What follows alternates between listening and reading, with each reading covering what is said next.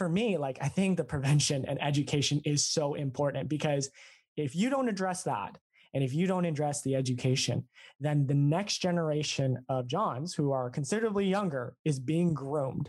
And they are going to be the new demand that drives that, you know, business economics supply demand curve way up because the demand for sex is going to increase as people are consuming pornography, you know, and it's just, it is just, you know, math.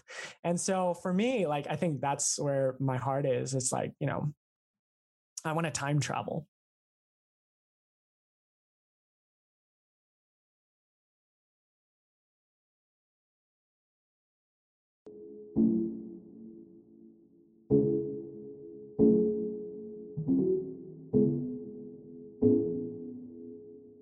Hey, listeners. Welcome to Unseen, the Trafficked Truth Podcast. I'm your host, Victoria Rowland. You're going to get to hear true sex trafficking crime stories. These are stories that maybe never made to headlines, maybe they weren't believed, and you're going to get to hear from survivors themselves tell the truths of sex trafficking. Join us, and remember, listener discretion is advised. We understand the the greatness about our community and we know the struggles of our community. And i think that that is something to be excited for when we can come together and share stories like ours and be a voice for those who need us. You are worthy you know and you are you're precious you know you're beautiful. And in spite of what you're going through, of what you've gone through, it does not determine who you are going to be in the future.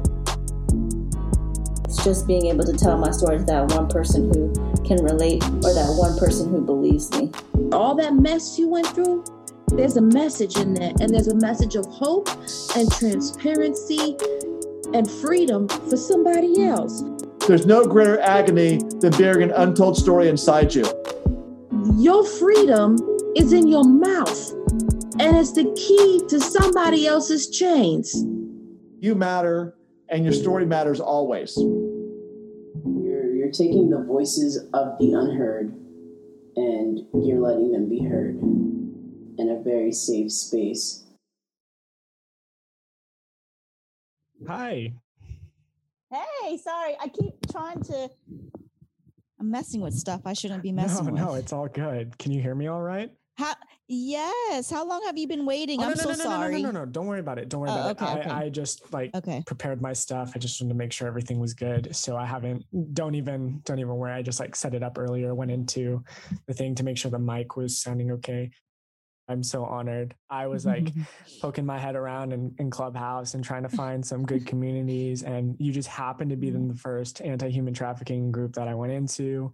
And I just, I, when you were talking, I was like really encouraged and inspired. And I think, you know, to your point, as you were messaging me, I think it's really important for people of color um and for for males and females but i i like i think a lot of what we're going to talk about today is how i feel like you know the misogyny the machismo as i call Mhm. it in spanish and in Mhm. mexico city like that is something that you know on on the daily uh us us guys have to we gotta you know we have to get in the trenches and we gotta address it so i'm yes. You know, I, I, I think that there's so much that I'd like to do with you in the future if you would give me the honor Oh, Yeah, because sure. I think what I'm hearing and I'm getting chills is the fact that you have so much confidence in your voice. You might not think that it's confidence, but it's where you're not in that mm-hmm. shame and guilt anymore.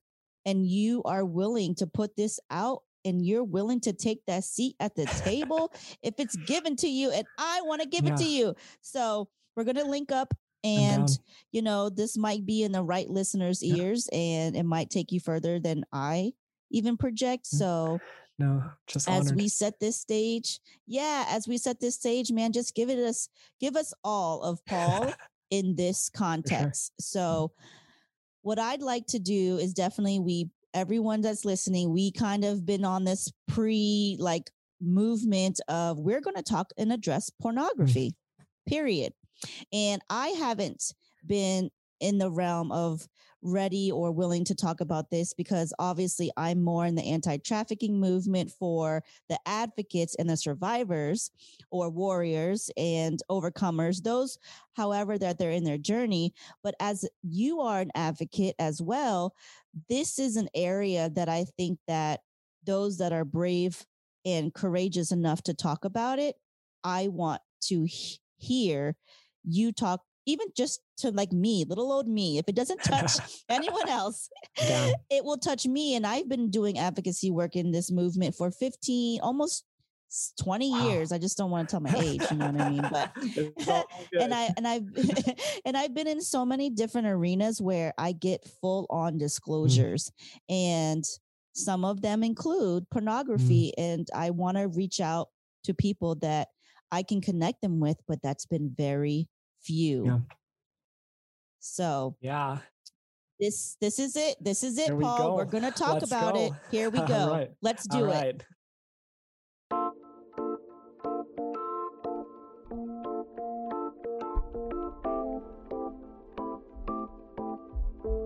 My name is Paul. Uh, I live in California and 27 years old. And I started, I was exposed to like pornography for the first time uh, when I was 13 years old.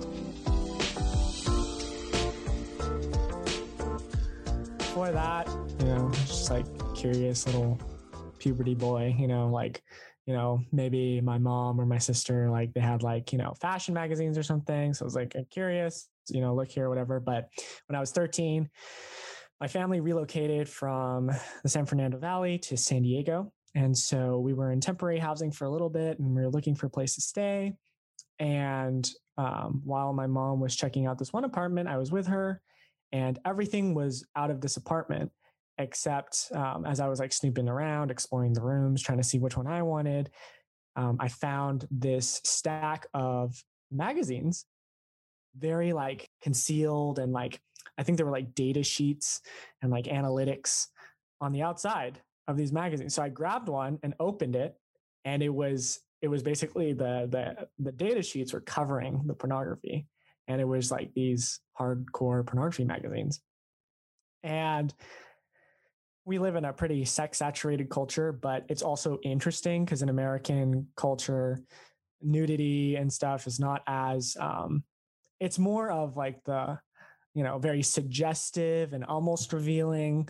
But unlike other cultures, maybe like European cultures where nudity is more normalized, here's not really. And so as a young child looking at that, um, I was just more in shock and kind of disgust in a sense where I was like, oh, like, I feel like I shouldn't be looking at this and I don't know what this is. And another important thing is, you know, I grew up in church. So there's like the whole moralistic side as well. And so I like looked at it a little bit, but then and I like snuck it back to the apartment we were staying at. And I remember like feeling so guilty. So I just like threw them away. But that was just the beginning. And basically that year I started high school and I we got like a family laptop and I quickly discovered how to delete um, to delete your web history. And so I basically started searching things up and you know i started consuming at like age 13 or 14 um it was very quickly yeah, huh? It happened exactly. that initial disgust like wore off pretty fast because the curiosity and you know you pair mm-hmm. that with you know masturbation and stuff and then you have a drug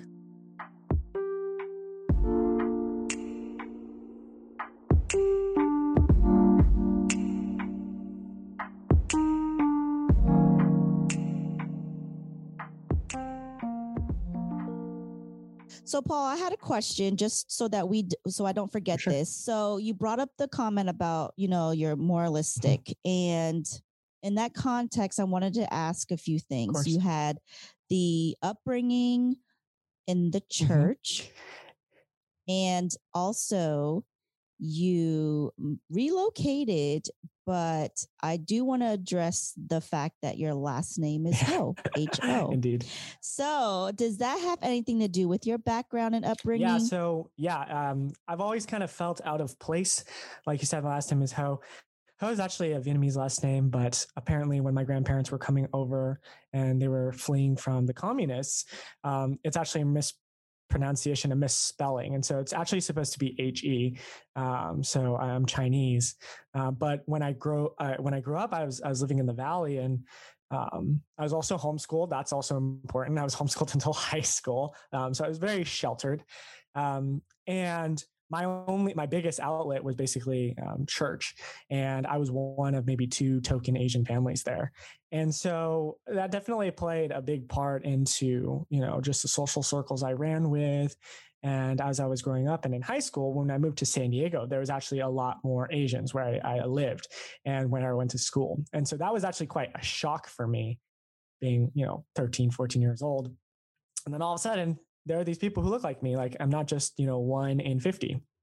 And so, um, but to address the the church piece, I think, you know, I've had a very contentious relationship. I think with the church.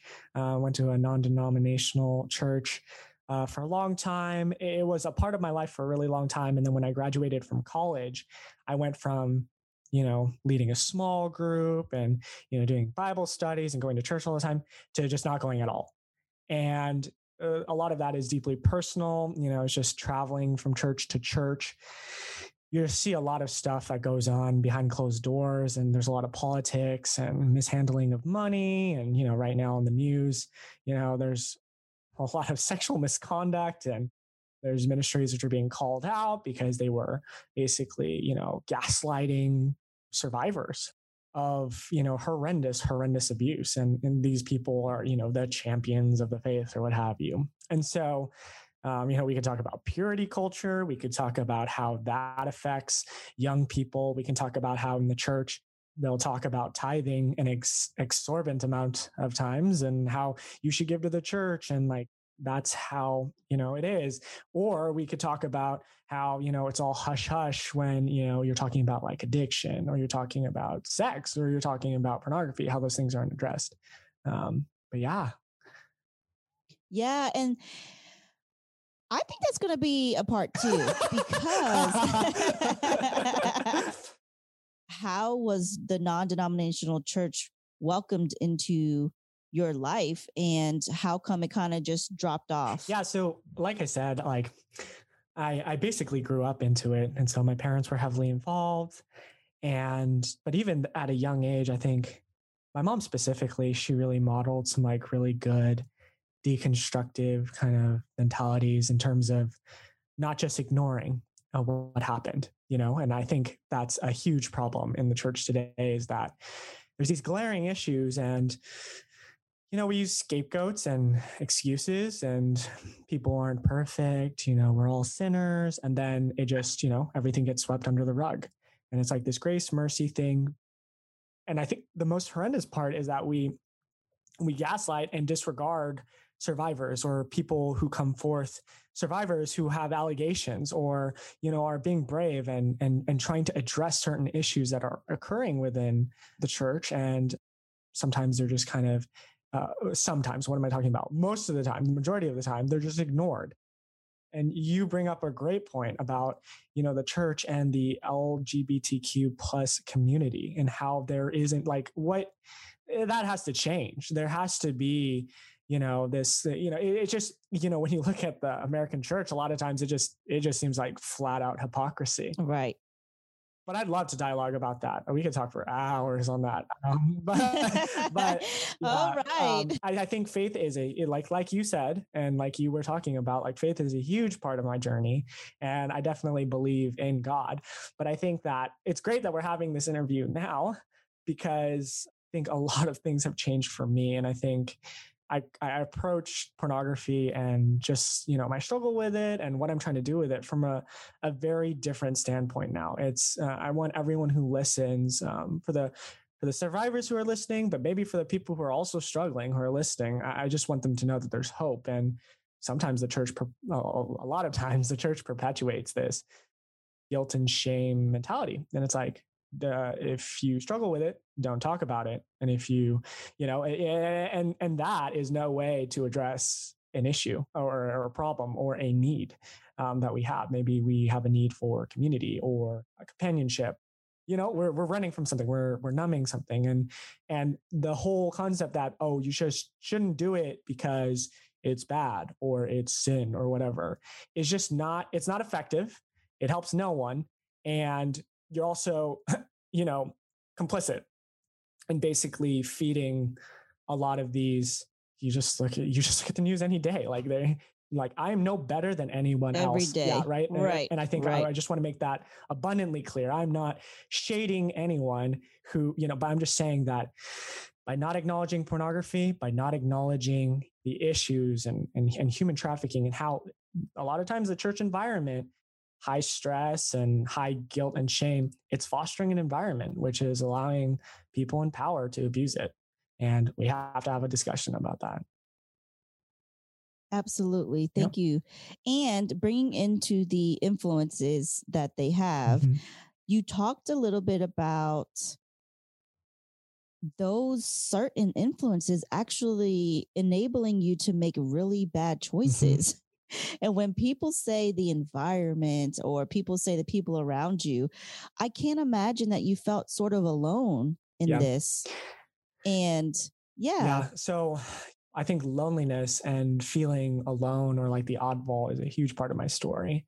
And I think uh, it's just really interesting. You know, right now it's 2021. Clubhouse has been out for a couple months, and Clubhouse has been a huge encouragement because it's shortened the time and the distance and the difficulty in meeting people who are like-minded or passionate about the same things. And I think social media is at its not its peak, but there's, you know, it's it's all everywhere. We live in a saturated world of social media. And I think as a young person growing up, especially, you know, like we've talked about before, growing up in church and feeling like, oh, you have to be this moral standard. So let me just hide this compulsive, addictive porn habit I have to the side here. And back when I was a kid, or when I, was a kid, um, you know, like it, it wasn't even super common. You know, nowadays it's like kids are showing each other pornography videos during recess or whatever, and like that's a big, you know, exposure point.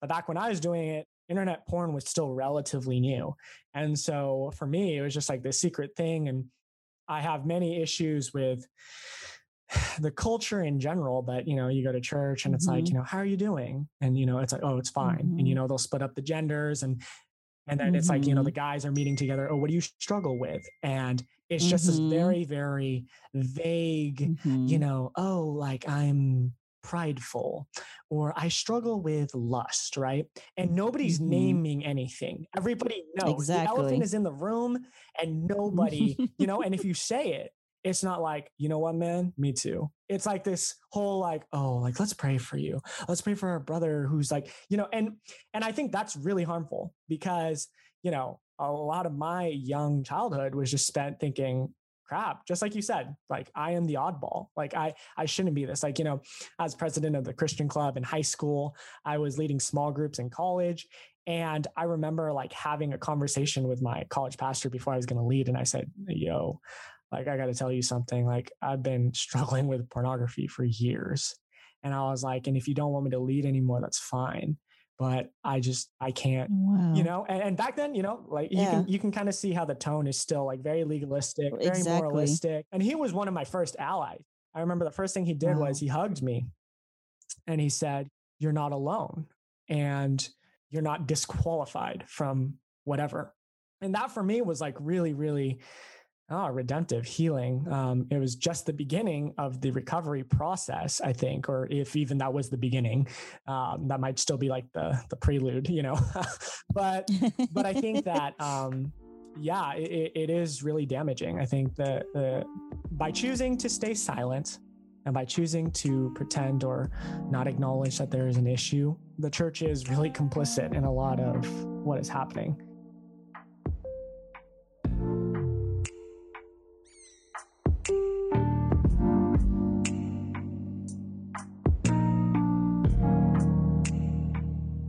one of the things I'm passionate about is education of the harmful effects of pornography, uh, especially on young and developing people.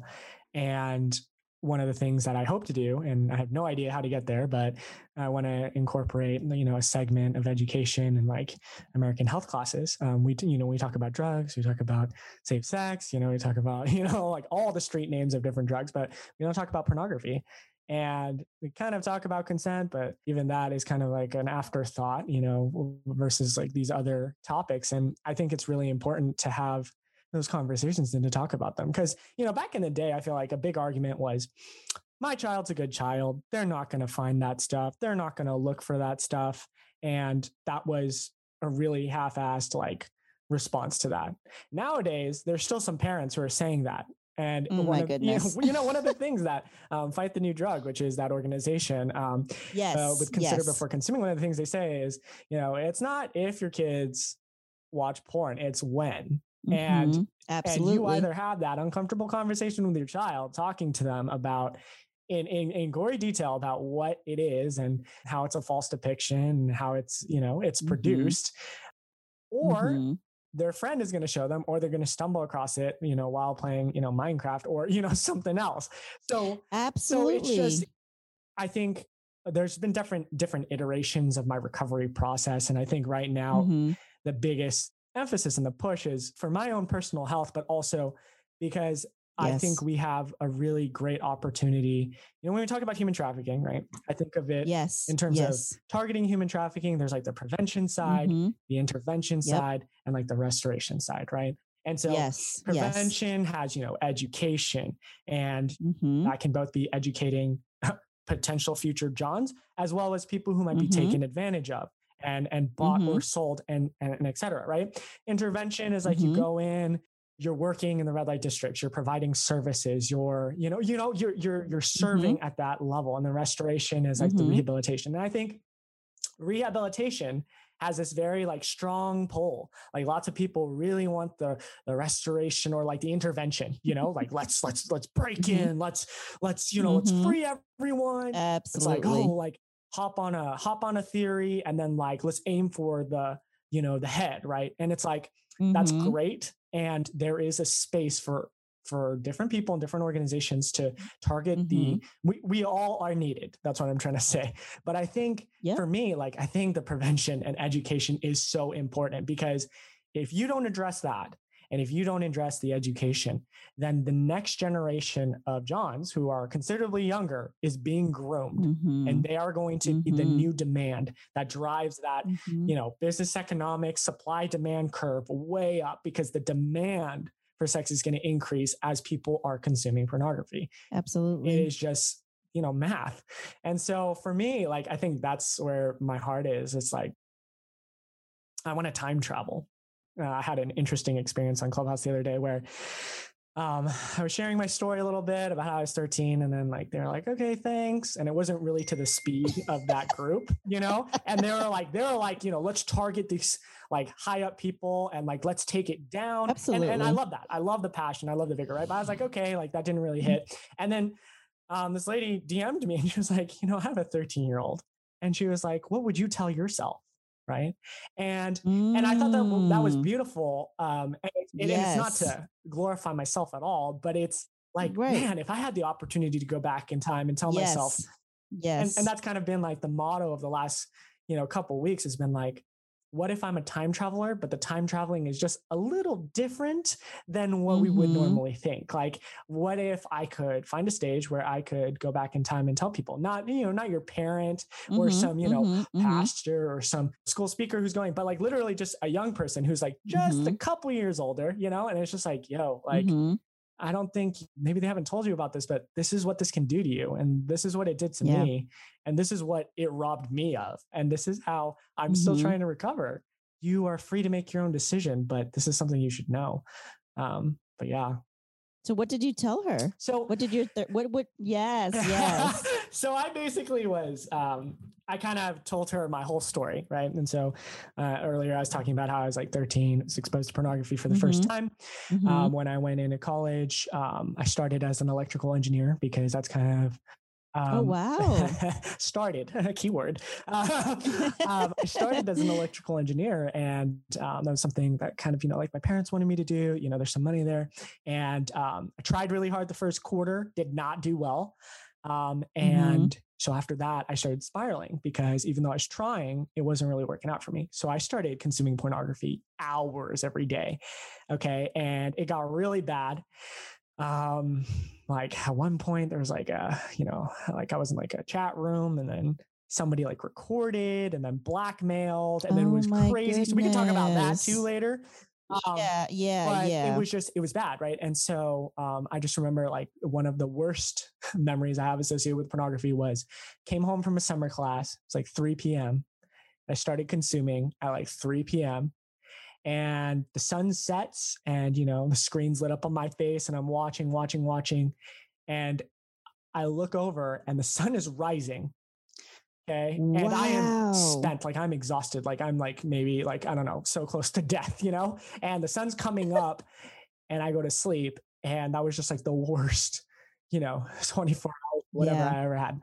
And i remember realizing like this is a huge problem and you know i Mhm. didn't really know what to do and um right. but you're just trying to right. realistically push through it and be like okay like i shouldn't do this this is someone's sister this is someone's mom you know you know like you know like you know Mm. the, all, all that, that stuff, starts to Yeah, come in. exactly Right. and i mean my issue was like you know I, I like i said i'm 27 that was when i was 13 so it's Mm-hmm. been 14 years i would say i've taken the recovery process very seriously in the last maybe That's year and great. a half but up until Right. then i mean it was just you try you can maybe get off Mhm. of it for a week or something and then you're back on it Mhm. and it's just like this wow you failed and you know well the Mhm. day shot the week shot the month shot i guess you're just Yeah. you're stuck here and Yeah.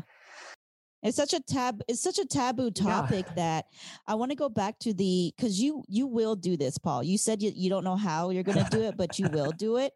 And just like you told me about Clubhouse and how much like connections are made even with you and I right Yeah. now, I can see you doing something that's sort of low barrier because we don't need to have that oh, this is so great. This is so high up. You're like freaking CEO of like another type of organization, like fighting the new drug. No, we need the smaller grassroots organizations because you need that. You don't need those walls to go Very through. true. Like you need to be able to have a a youth, a minor, which I don't know, you know, like you said, we don't know how to do it necessarily at this moment, but we need to be able to have something, a resource that these youths can just like talk to you Yeah. and it doesn't have to be like a major crisis it could be like a simple question if it's not in the schools if it's not in the healthcare realm if it's not in the spiritual Yeah. realm it has to be where it's just accessible and public just like it when we had our first movements with everything from lgbtq plus to domestic violence to now anti-trafficking we need resources that are like i just want to tell somebody that like i saw this or i'm watching it and it's like 24 hours or whatever. Can you just talk Yeah. to me? Because it's not going to be a freaking savior moment at that Yeah. moment. We all know that. Exactly not when it's DV, not when it's a, an mm. addiction, not when it's trafficking, not when it's sexual abuse and assault. It has, it's a time. There has to be a journey and steps to achieve this. And you could just be that first initial step, that low Yeah. barrier, like you can connect with me. I'll connect you to this because it- it's, we're, we're not going to get that in schools. Like I already know, I, I don't know how fighting the new drug is even able to push through because I can imagine what they've had to tear Yeah. down to get to where they yeah are. and it's And I don't want that to defeat anyone, especially you with this initiative you Yeah. have. You do. You have a great initiative. Yeah. And I think, you know, you you really latch onto something like that's so important. And it's the the fact of low barrier. You know, and mm-hmm. it's and I think that was something I was realizing too, because I was like, oh, I want to push this in education. I was like, I have no idea how to do mm-hmm. that.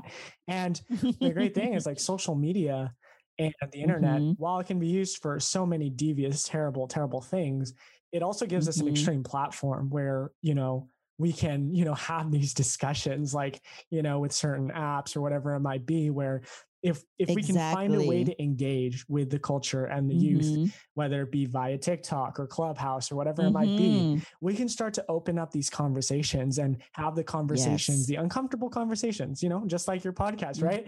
Um, the uncomfortable Yeah. conversations that maybe our, you know, our parents or our religious leaders or the people we looked up to didn't have with us. And we can, in a sense, time travel. Hey, listeners, taking a quick break here.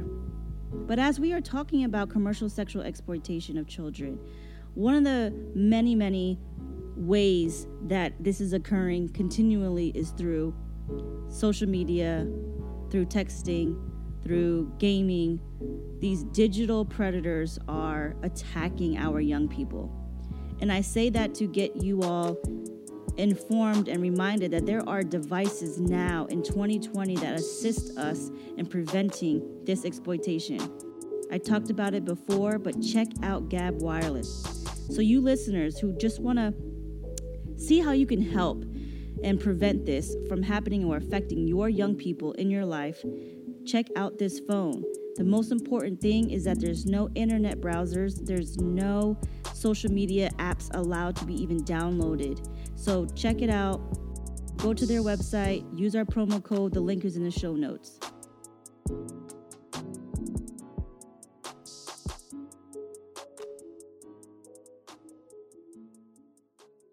Remember when all that stuff came out with all the kids re- recording different sex acts and then blackmailing them Yeah. and like um bullying them and and it's like Yeah. that didn't disappear. No, it It's didn't. it's just people stopped talking about it. Yeah. Yeah, because we don't we don't want to address the uncomfortable truth that because of our unwillingness to have uncomfortable conversations with our children and the youth, that we're enabling like this kind of this kind of culture. You know, Right. I, I I I read this heartbreaking story of this like teenage boy, right? Maybe in elementary school, and he was curious and he was online, and someone recorded him and threatened to reveal this video Mm. and he didn't know what to do and he committed suicide okay and i mean that just goes to show the amount of stigma and shame and i'm not Mhm. you know trying to dramatize and like you know Mhm. whatever but i think yeah no, but this is a it's true, story, Like, you and know, i yeah. think it's really important that like, a lot of times we'll use facebook because i'm friends with some people who are parents and I, Yeah. know, I, I, you know, I post some controversial things, and one of them was just like talk to your kids. This was during when COVID had hit and quarantine hit. I said, parents, talk to your kids about sex and pornography and like sextortion. Like, talk to them about what it Mhm. is, because if you don't, you know, like, because like you Mhm. cannot fault Mhm. children. I mean, Mhm.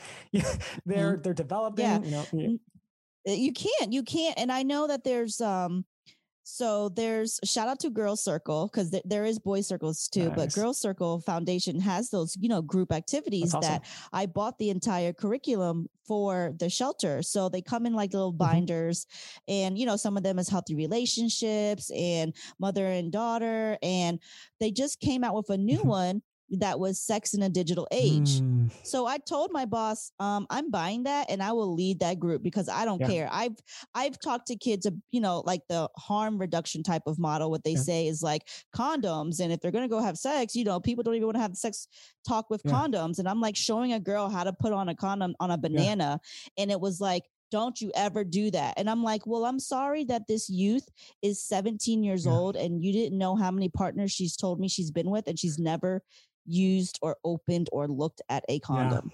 yeah. And this Sex in a Digital Age binder had so much good stuff that there was so much YouTube content of teens talking about what they saw and when, when they were exposed. The average, I think, and you know the statistics, the average of them first seeing pornography is like Yeah, 11 Yeah, and uh, or something yeah, like the that. The estimates say 11, but a lot of people think it could be sooner, like as early as nine Yeah. or eight.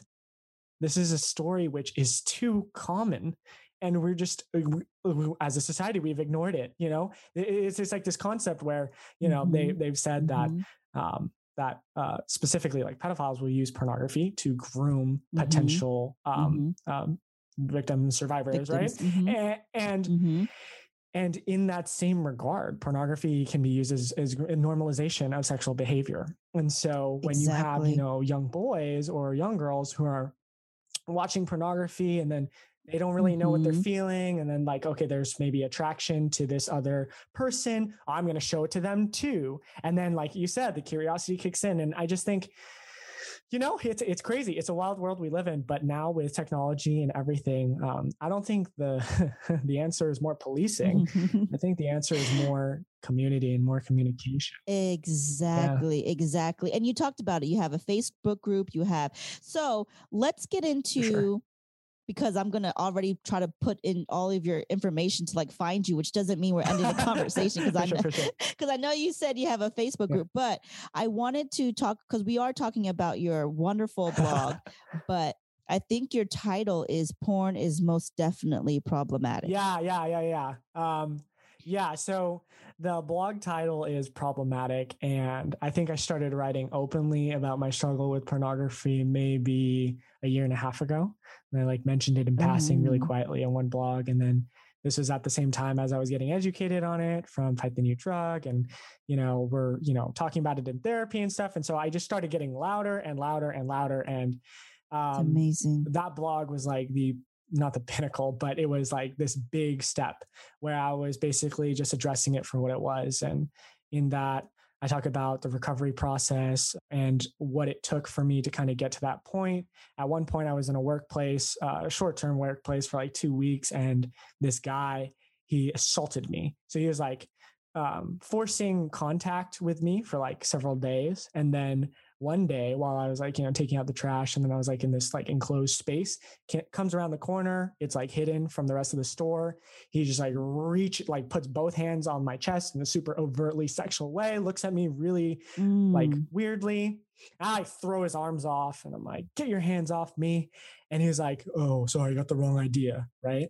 And you know, I'm I'm just like shook up and but you know, this is like the it's like the first time this has ever happened to me, right? And so, you know, Mhm. I think about reporting him, but then I'm like, you no one's gonna believe me. Like, you know, and, and, and I Mm. think, you know, A very common. I know, Yeah. and, and and and I think, like as terrible as it was, I think, uh, and and and it it, com- it does not compare to what many people have gone Mhm, through. But I think that interaction was really important for me, and I'll explain why. Because that look that he had, I, I didn't. I, I kind of talked about it to a few people and forgot about it for a year or two. And then I was processing it again because in therapy, you know, we're really targeting, okay, well, what's the cause here? Is it loneliness? Like, why am I watching porn all the time? Why can't I seem to, you know, get off the habit? And we're like just processing different things. And I started processing this again. And I realized that the look that he gave me as he was like groping me, right, was a look that I was not unfamiliar with. And that was disturbing to me because I was like, why am I, why am I familiar with this look? And it reminds me of just the animalistic and like objectifying way I look at my phone screen when I'm consuming pornography. And as we're talking about how long I had been watching pornography and stuff, and an important thing to know is, you know, I had two sisters. Like I said, I was homeschooled, grew up in a religious house. I have four girl cousins. I've always gotten along better with girls, right? And so I, I'm able to hold conversations. I wasn't a super awkward homeschooled kid. I was just able to carry conversations with just about anybody, regardless of age and stuff. And so I was always pretty happy about that. Um, but I think for me, like, you know, I, I, I would see myself as this person who's like pretty well like integrated into society. And like, you know, I, I'm like, you know, I, I can read situations, read body language from both guys and girls, right? And over the years, my ability to do so decreased dramatically. Um, my ability to just sit and empathize began to decrease. And as people, you know, I would have friends who are female who are like talking or whatever. All of a sudden, I was having weird thoughts about like, oh, are they flirting with me? Like, what's going on here? Like, and I started getting all kinds of confused. And the line between fantasy and what I was consuming versus real life began to blur. And, um, you know, I like to play video games. And one of the ways I describe it is last year during the quarantine, I turned to video games as a coping mechanism, not the worst one. Um, but, you know, I was playing a lot of Call of Duty and, you know, it's like a shooting game and you're in war. And so sometimes if you look into the distance, you'll see like a little, a little glint. And if you see the glint, that means someone is aiming at you and they're like trying to snipe you. And, you know, I was playing hours of this game every week. And I remember driving in real life to work and seeing a glint off a bridge. And I almost like freaked out and swerved the car. And I was like, oh, there's a sniper. And then I was like, ah, that's so dumb. Like I'm driving in real life. There is no sniper here. That is, you know, it's just I'm spending so much time in that, you know. And that is what I really relate to like consuming pornography, especially in extreme amounts. Like I didn't, you know, I'm like, we're talking Yeah. upwards of multiple hours every day. I mean, Wow. you are you're conditioning yourself. You're you're training yourself Mhm. to when you look at, you know, a normal binge for me or whatever you know you're watching so many videos what are you training yourself to do you're training yourself to see Right. someone and you're not you're not seeing them to empathize Seeing with them. them. you're not even seeing them to know them you're seeing them as in like i wonder what you look like without clothes on or or what Oh. this person is going to do to you or what i'm you know like and and it, Mhm. it it screws with your mind man it it it changes how you view the world and and beyond just like the social cultural impacts of what that might have on you and your communities it does a number on yourself like i have struggled with anxiety and depression and so much of that is due Mhm. to dopamine and endorphin abuse you're sitting there watching pornography and you know like masturbating like ridiculously then you're you're tricking your body into releasing this dopamine in unhealthy levels and everything in life begins to lose its spark you know and because you're you're just abusing the system and it does a number on you and so I, ca- I can't remember exactly where I was going with this, but um, suffice it to say, I think yes. Okay, so is that look right? So a lot of Yes. so a lot yes. of times, you know, yes. I love analogies, so I apologize. So many analogies, but Mhm. you know, sometimes you're on Instagram, right? And I was talking to my sisters Yeah. about this the other day, and you see a food video, right? So you see a grilled cheese sandwich, and Mhm. they're cooking it. Mhm. When they say oh, food oh, yes, oh, yes, oh my oh, yes. god. So you know, there's that grilled cheese sandwich. It looks really good. There's five different cheeses. They just chopped it in half. They're pulling it apart. You see that cheese pull, and your mouth salivates. You know, and the way you're looking Mm-hmm. at your screen, it's not how you look at a loved one. It's how you look at an object to consume. Like I want to eat that sandwich. Like I want it, right? And and Mm-hmm. that look is the, the closest thing, like the closest analogy that I can find to how it looked like when that guy looked at me and what it looks like when I'm looking at pornography. And the biggest warning sign for that is when you're looking at something like that, you've stripped it, you've dehumanized it. You You yeah, you dehumanized do not see it as a person you It is an it is object. an object to act oh upon. goodness. and that is such a dangerous, dangerous place to be. And I think for me, that was like the straw that broke the camel's back because yes, there Mhm. are bad health benefits. And yes, I don't like Mhm. I, I have a heart for people who are surviving human trafficking. This is contradictory Mhm. to like my life goals Mhm, and my mhm. convictions, right? But then the biggest thing was dude, I don't want to be driven by this. You know, like you, we were Right. talking about like, Right. you know, like sextortion and all this stuff. Like, I don't want to be out of control. I don't, you know, I, I always tell people like, do you think that people walk to the altar and Mm. they're thinking in their head as they exchange their vows, like, this is going to end in divorce. I'm going to leave my partner because I want to be with just random people, you know, like, like and, and this is Mhm, not shade to mhm. them, right? But it's just saying, Mhm, like, mhm, mhm. is anyone's end goal to just be something where exactly right. to just be driven Mhm. by out of control, like, you know, cravings and stuff? And I, I don't think the answer is yes. No, and and you know you you brought up a good point about the the being an object because we see that a lot in human trafficking. Yeah. Literally, it could you know transfer into labor trafficking, organ trafficking, and it's literally the premise is that these are no longer humans; they are objects, not just like an addictive drug for consumption.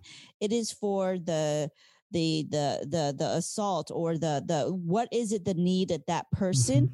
that is buying them needs that's all Yeah. it is what is this for me so that i can get what i need to get and it sucks to say it that Yeah. way in layman's Yeah. terms but that's how you felt and sometimes you need that personal experience and that's why in that group on clubhouse the anti-trafficking movement that's why you were Yeah. there because you are an advocate you are an ally you are working and talking amongst survivors you've survived your own Mm. thing and it doesn't take away from why we care about this so much. It is because sometimes it takes that moment for you to realize like there's something greater in this message or that I experienced or that something is what I need to work on for myself is this. And that experience that I read not only did you just tell us but when I read it in your mm-hmm. blog it was that moment that I even saw that you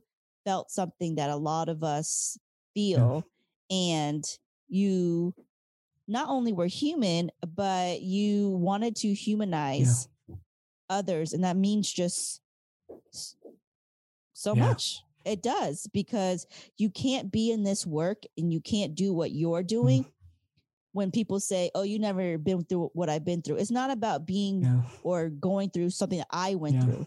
It's what you went Yeah. through that had you have this realization that how I was impacted is not necessarily why I'm doing this. It's because I was impacted that I want to do something. If that makes any It does make sense. you articulated it so well. I'm like over here, like pulling analogies out of hats and like jumping from thing to thing. And you're like, so what you're saying is exactly. no, no, no, no, no, no. I'm just saying, thank you. I'm an analogy person too.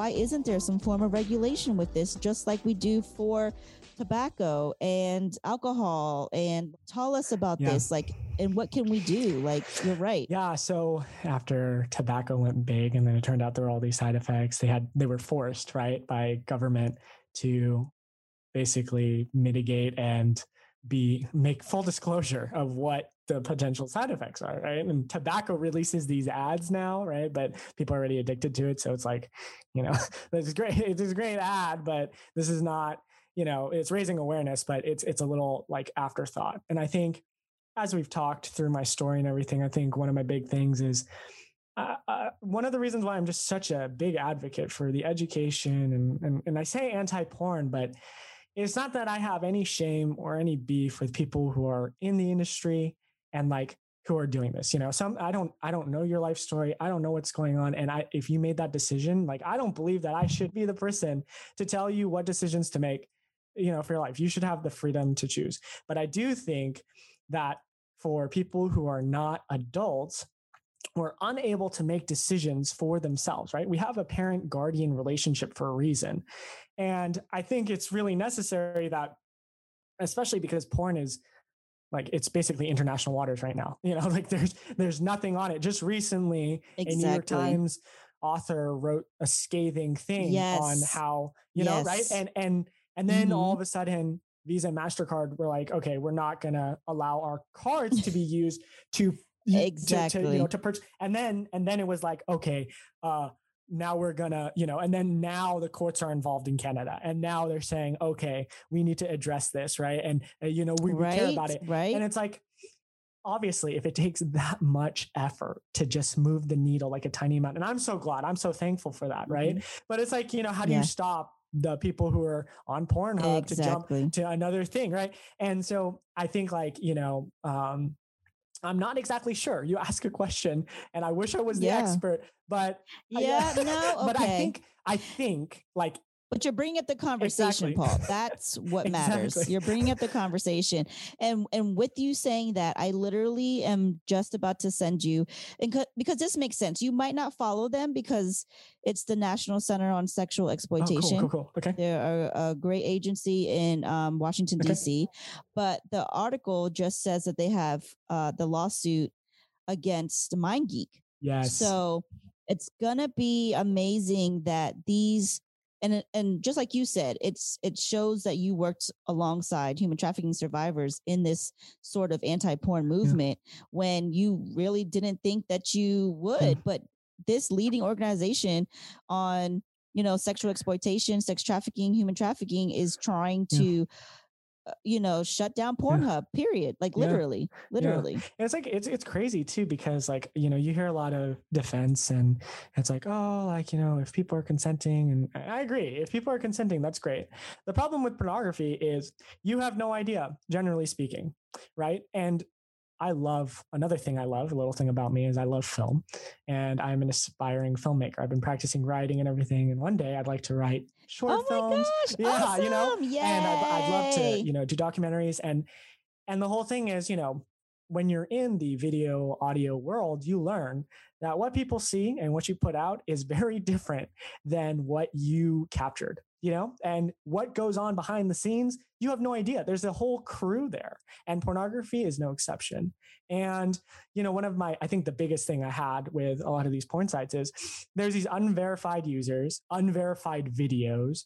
A lot of these are, you know, people who like these videos were made in in confidence or these videos were made without someone knowing I've heard stories of like Airbnb, like shady stuff happened where there were cameras and then they oh release oh the goodness. stuff, you know, and, and it's like, dude, like, and you know eh, the, the, the people who are in these you know and non-consenting they'll contact pornhub or contact these different organizations and be like hey can you take this down this is not supposed to be here and dead silence radio silence right but then when visa and mastercard is like okay, we're going to take this away. Like, we're not going to be a part of this anymore. All of a sudden, we deleted 60% of our videos, which were unverified, right? And overnight, okay, mm-hmm, which goes to show mm-hmm. that they do have the power to do that. They're just being complicit in the exactly. proliferation of whether it's whatever, you know, non consensual right. behavior involving minors, regular people, whatever it might be.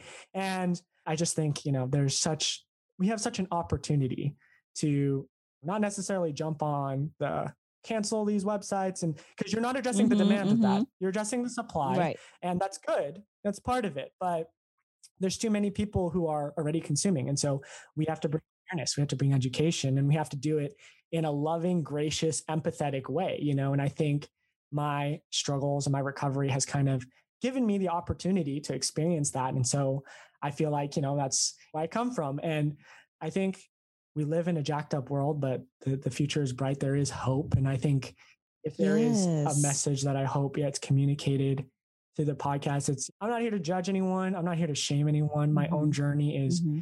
is full of missteps and choices mm-hmm. that I wish I didn't make. But mm-hmm. recovery is possible, even if you feel like you've you've tried and you just you're stuck on this drug and you can't get off of it. You know, I it's February. I did no porn November last year, which was like for the nice. month you just don't watch porn. And like it was the first time ever that I hadn't watched porn in like 30 days, right? Wow. And right now, like at the start of the year, I hit up like two of my friends, one guy, one girl who we did no porn November together. And I was like, hey, do you guys want to do something like um and so this is going to be an interesting idea, right? And it's kind of weird, but I was like, well, you want to do like a a graded scale for the next year. So not a no porn for the year, but we basically calculate in grace slash space for mistakes for us. So why don't we go from maybe That's maybe great. consuming pornography 80 to 90% of the days of the year and go to like 10% of the year.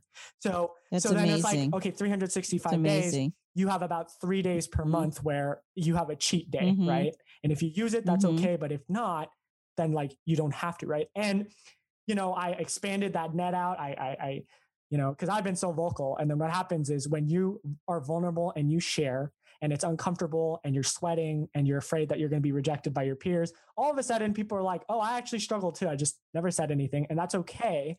Then you can call those allies in and it's like, let's do this together.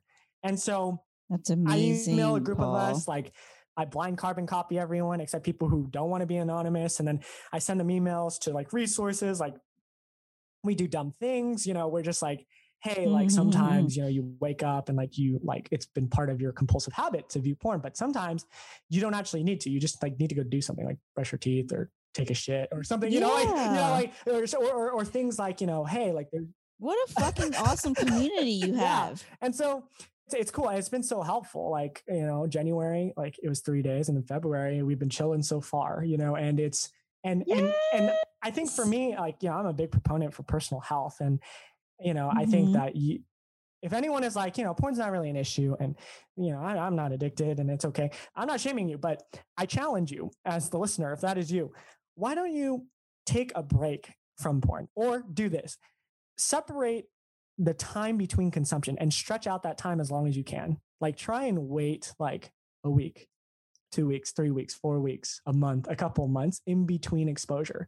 And just tell me how your life changes and, and and tell me like does life seem better uh, is your dopamine release like any different do activities that you used to do mm. for fun or positive coping mechanisms like running and stuff do they feel better to mm. you is life more vivid that's my that's my challenge because i really think that uh, the research and what it does for you if you start to gamify and experiment with getting off pornography it it sells itself because then what happens is when you're not on it and you're not in that you know there's like you know internet yeah. speech for like Mhm. oh like post porn guilt or whatever right and that's it takes you to a different Mhm. place well when you're not under that all of a sudden you you're like wow what, exactly why did i do this you know it's not it's not necessarily Mhm, that the urges are mhm. always gone and you're just like oh like cold turkey like if anything i think cold turkey is a poor um not poor it's just not effective for everyone because not everyone Mhm, can just do mhm, that mhm. and some people feel like they're a failure if they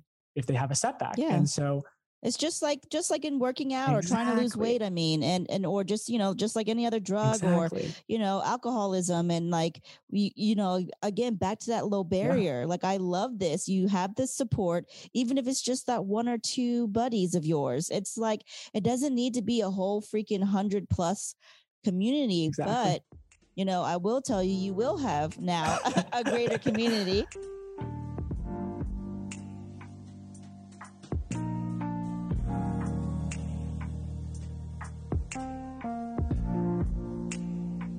So while we're talking about this recovery and while you're giving us these challenges to try to complete within ourselves Yeah. and you know do this how can we find you and let you know how this is working you know and then this is an awesome time to kind of plug in the, the folks that or the organizations that really helped while you were in this recovery and being able to be in a space where you can think of something like Okay, this like sure. this is great well, thank you again, like just for you're so nice, you know, you're like talking me up. I like feel so special. Uh, I- you are special, Paul. Like this is so no, this is so real to me because you know I can't imagine the the comp like you said the vulnerability that you you know you have to literally consume on a base on a daily basis even when you're reaching out to folks to like hey try no porn february. Like you know what i mean?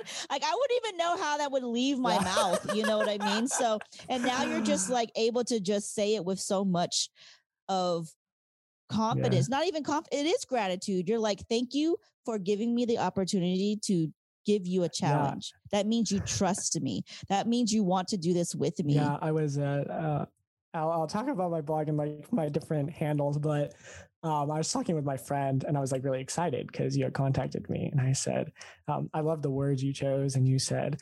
You're a male person of color and you're anti-porn and you're like, we need your voice.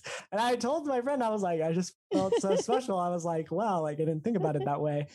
But anyways, so I blog and uh, my blog is called A Life Intentionally Lived. I can provide the link.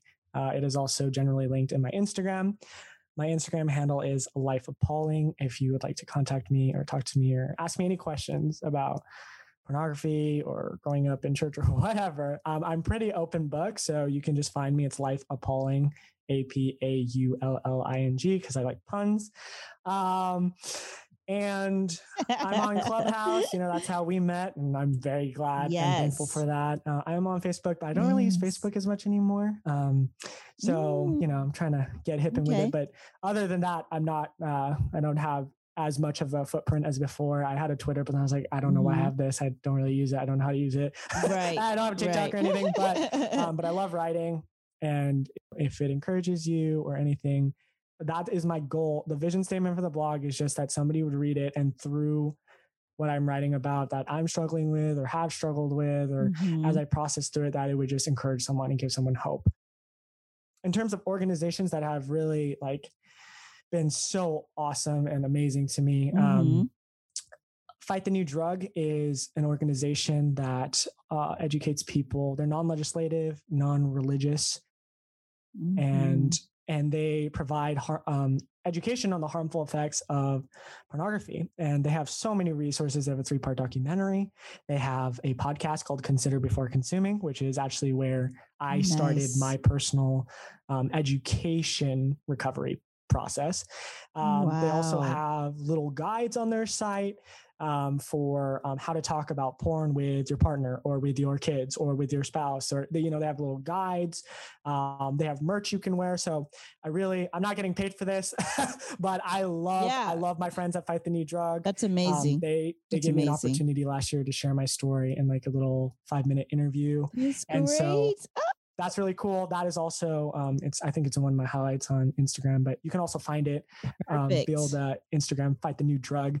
I also recommend therapy. Now, therapy is something that's complicated because it is like in many ways a luxury good, and it that needs to change. But I highly, highly recommend uh, therapy, and not even just like like you know oh like therapy for sex addicts just therapy in general. I think everyone has a lot of trauma. It doesn't matter where you've come from. Like i struggled for a long time with thinking i just didn't have any trauma. Um, i you know i don't know why i am the way i am. Why am i so messed up if like nothing super crazy happened to me like compared to my friends or other people i know? And the truth of the matter is uh, therapy is not for crazy people. It's for the average person. The normal person you know who has the ability to go see a doctor um, will go to get a checkup just to make sure that everything is okay. And you generally will work out or eat a certain way to watch your physical health. Why is that not the same for mental health? Why is there a stigma? And so I'm a huge mental health advocate.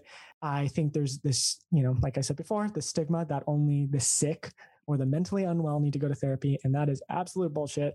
I'm sorry if I'm not allowed to curse. Um, no, you are. Sorry. I already dropped some bombs on here. no, so no, it's okay. I think I said I think I said shit at one point too. Um, but but but but you know, um, I highly, highly recommend that. Psychology Today is not a magazine. I thought it was a magazine, but Psychology Today is a website. If you go there, you can type in your address or your zip code, and it will it will pull up like a Yelp list of different therapists who are in your area, and you can search according to healthcare provider, um, by rate, by you know ethnicity. And so I have this great you know therapist who's also Asian, so That's I relate to her, and it's just like really helpful. But um, highly recommend those. I think a big thing is if you're like me and you grew up in like a religious background, you need to distance yourself from the religious teachings of why you shouldn't watch porn and like it's bad or it's sin or whatever. I think what you Mhm. have to do is Mhm. th- it- everybody's different, so it's not going to work for everyone. But I think education is a huge part.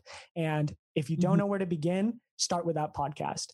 The the podcasts are like Mhm. 30 minutes, maybe an hour, and it's all these different people, celebrities like Terry Crews is on there, Marisol Nichols from Riverdale's on there. Then you have they interviewed the New York Times author. They have ex actresses who are there, human trafficking survivors. Like there's this awesome girl, Coco Berthmann. She's like a human trafficking survivor. Actually, you have a previous guest who was also on there, Jose Alfaro.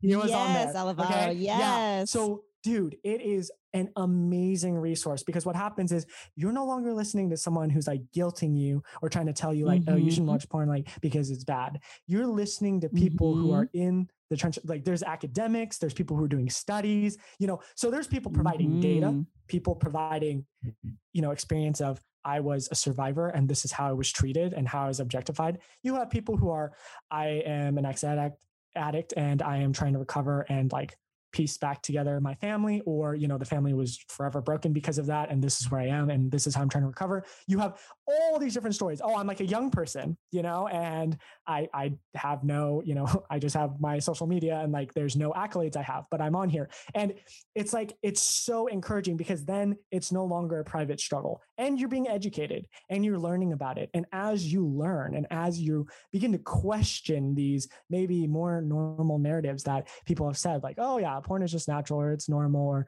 you know it's if it's consenting then it's fine. And then you start to ask yourself the question like how do you know if this is consensual? How do you know how this was sourced? Is this ethical? I don't know. Is this real? Like am i am what i is what i'm watching like did the people who put it on there are they the same people who are in it? And are the people who are in it okay with people watching it? You know it it it changes it Mhm. changes how you think about things in a non-guilt shame way but it starts to make you like wow like you know and you can you can there's just so much to learn but anyways um yeah so my fight the new drug plug gotta go for that That's Yeah. amazing. Yes, yes. Consider before consuming. That is through Fight the New Drug. You did excellent. um, I can see, you know, a smaller kind of entity you leading um in this, but I also can't thank you enough with those plugs. Um, I remember you and I talked about um, I'm gonna mispronounce all it, but I'm going to uh, try. We talked about you might plug El Pozo Oh, de yes. Vida. Thank you so much. Thank you so much. That was like the goal. Okay. So El Pozo de Vida is this uh, anti-human trafficking organization that I worked with in Mexico City. Um, I was I just graduated from college. I went down there for a week, and then I was really moved. They have so many different things, um, different arms. They have, uh, you know, they have a like a, a group or like a project that specifically is built on rehabilitating you know underage survivors who are like in the safe house and they rehab them and then there's like a transition home for the girls who grow old enough and they're like learning trade skills and everything to be reintegrated. Then over the years they've grown and so they have an education arm that goes to the schools and especially like more poverty impacted areas. And they teach them about what pimps and madams will use to recruit and how to avoid that right? And and they even have a project Mm. that is in the red light district. It's like a community center and they cook like hot meals. And so like they just welcome like the girls to come in and just be safe for a second, you know, and just re- relax. And they also have a project that goes out and talks to Johns who are, you know, trying to solicit or Mm. I don't actually, I don't know that's the right word of solicit, but they're trying to buy sex, right?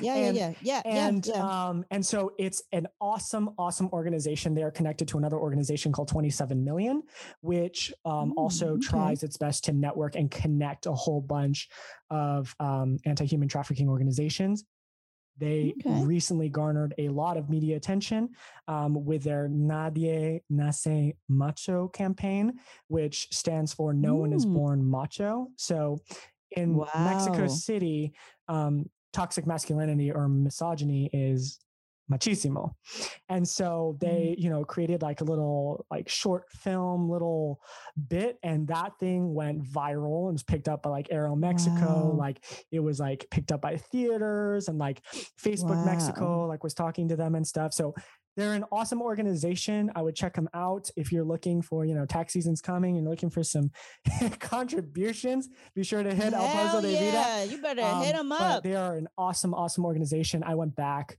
um, in 2019 and I was there for two weeks and I was just teaching some like intro to business principles classes to some of the girls. And um, one of the current goals I have is to go back there for like a longer stint, maybe six months, and just you know just kind of get my hands dirty and see like how I can help. You know what stories need to be told, and like you know, and just like you know, just just just hang out and just be there. Um, but yeah, that um, that first instance when I went down there, that was really a wake up call as well. You know, I, I've talked about wake up calls and turning points, this whole thing, but that was one of Yeah. them when when when I walked into that safe house and I'm looking around and I'm like, wow, my sister is as is is is is, is older than yeah. I have a, sister who is eight years younger than me, and I was twenty one, Oh, wow. right? And and so you know we're talking about like you're looking around at like eight year olds, nine year Right, olds, and they're survivors, right? I and so that does a number on you and and but Mhm. the guilt's not enough you know um, because a lot of us we Mhm. have a reason why we run to our coping mechanisms and that's why i recommend therapy Right. you got to internal process you got to figure out why it is so that you can start Right. to you know have those positive coping mechanisms but crazy crazy incredible amazing work i love them um Thanks. That is Yeah. great. Thank you for that. I definitely didn't want to forget that. Absolutely not. thank you for reminding and me yeah, of course. And without, you know, you kind of highlighting all of this and gracing me with this knowledge, I wouldn't be who I am if I didn't ask, what are you currently working on or that we can support you or what are your goals for your filmmaking or storytelling i'd love to know about that so um, I appreciate you asking. Like that's I, I am flattered. And Mm-hmm. um, so currently, um, I have been not working on specific film projects. Um, I have not too much experience. I've recently been getting more editing experience, and I took some classes in high school, and so I've been revisiting. But um, as because of blogging, I've been working on writing narratives, you know, and, and communicating better. And um, I've always loved film. So ideally, the goal is um, right now. My one of my short term goals is to move to Mexico City for like I think the visa expires after 180 days, so I'd have to do stints of like six months. And right now, it's kind of like juggling and figuring out okay, can I work remotely? How is this going to work? And so, but I'm like basically 85% sure that it's going to happen within the next year or so That's and amazing. because because i think like just like learning Oh language, right? You got to be immersed. Yeah. And for me in the Mhm. past, I think there was this huge guilt because I was like, I struggle with pornography consumption at Mhm. an unhealthy level. I don't think Mhm. this is, even though I really want to go, I just don't know, you Mhm. know, and I had Mhm. debt and everything. So I was like, I don't think I can go. And then COVID happened and I switched jobs and, you know, we're, we're recovering, we're doing stuff. And then all of a sudden now it's like, okay, Mhm. we don't have debt. You know, we're not consuming like this crazy maniac anymore. Mhm. Like, oh my gosh, like, Mhm. okay, the stars are, you know, we're coming into play. You know, the Aligning. divine's in play here, oh my you know? goodness. So yeah. um, right now, I think my goal is there because I think I really believe in the power of film and media. And, you know, they say brevity is the spice of life. And I think two minute, five minute short stories is really, you know, fight the new drug. Like they, they did that too, where they do like these short, short Yes. interviews.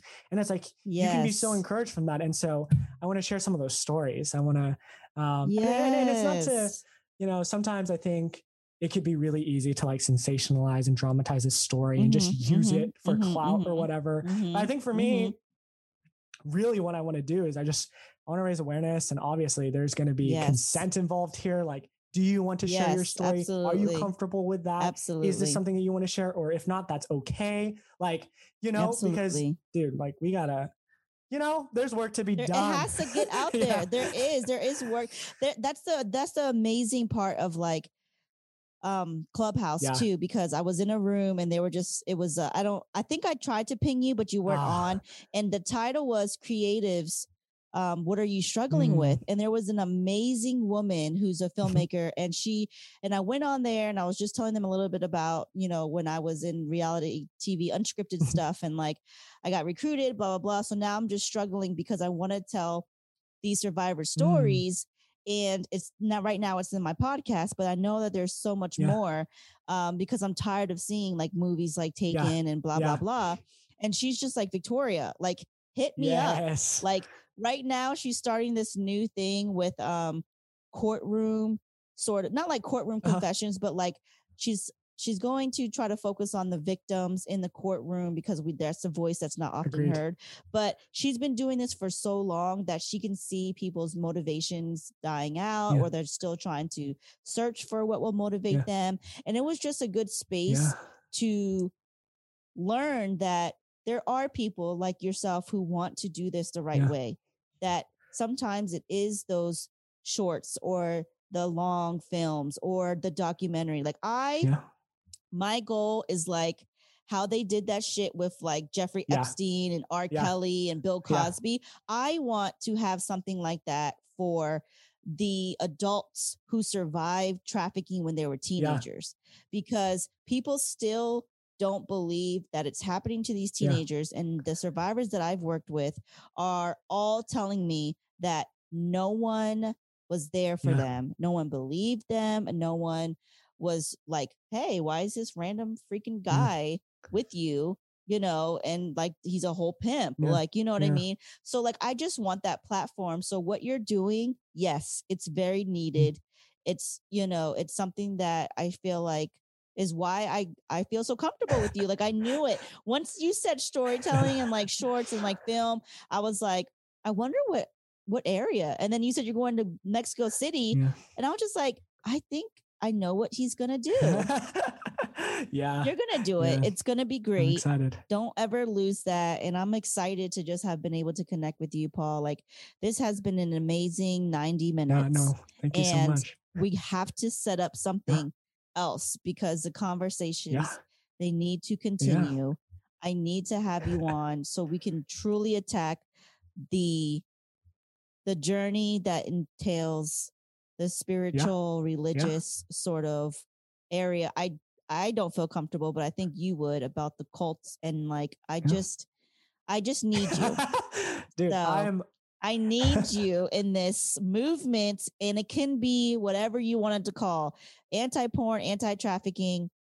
You are the male person of color that I've been looking for. no, I like I So, tell your friend that. said. like I said, I'm honored. Um, I'd I'd love to have conversations about that.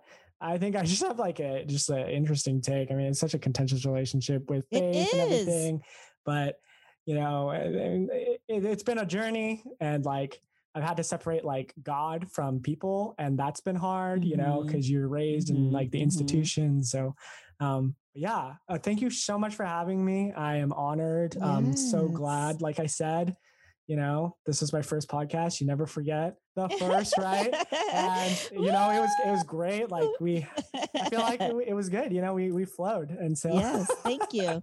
I, I appreciate you so much, Paul. And again, any kind of financial support that we can help with a little that we do, we do want to do that. So I'll be looking out for you on Instagram. Oh, thank you. And you have we have each other's Yeah. phone numbers. So whatever's in the Yeah. works, I think we just just can continue to communicate. for sure. The last thing I do want to say Mm-hmm. selfishly is that I would love to do a clubhouse room Let's with do it. you if you are Yeah. willing. I I let's let's talk, let's text back and forth on the For sure. topics, but you have a really good voice. Thank you. You are you are uh, are you really supposed to be behind the scenes with this writing shit?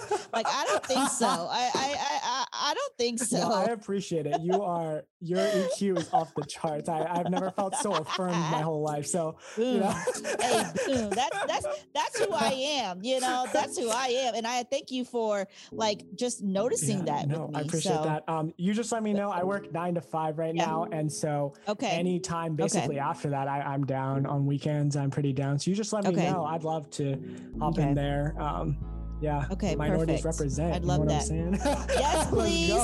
Yes, please. All right, All right, take it Paul. easy. Well, I love Awesome. you. You're Love like you like my brother. Yeah. I don't even know where you've been all my life. hey, But, better late um, than never, right? right, exactly. You right, you right. Well, I hope to talk to Right, you soon then. All right, we'll holler. Bye.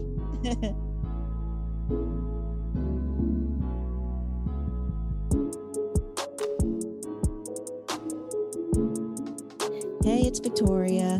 Thank you for joining us for another episode of Unseen, the Trafficked Truth podcast. Thank you for being a part of hearing and listening to voices that were often unheard, underrepresented, and feeling as though their stories weren't seen, heard, or believed. And I hope that you stay tuned for another episode as we will bring you weekly episodes released on Fridays of survival stories, controversial conversations, and coverage of stories that never really make it to headlines. And if you haven't yet, check out season one. All right, check y'all back for next Friday, Unseen the Trafficked Truth podcast.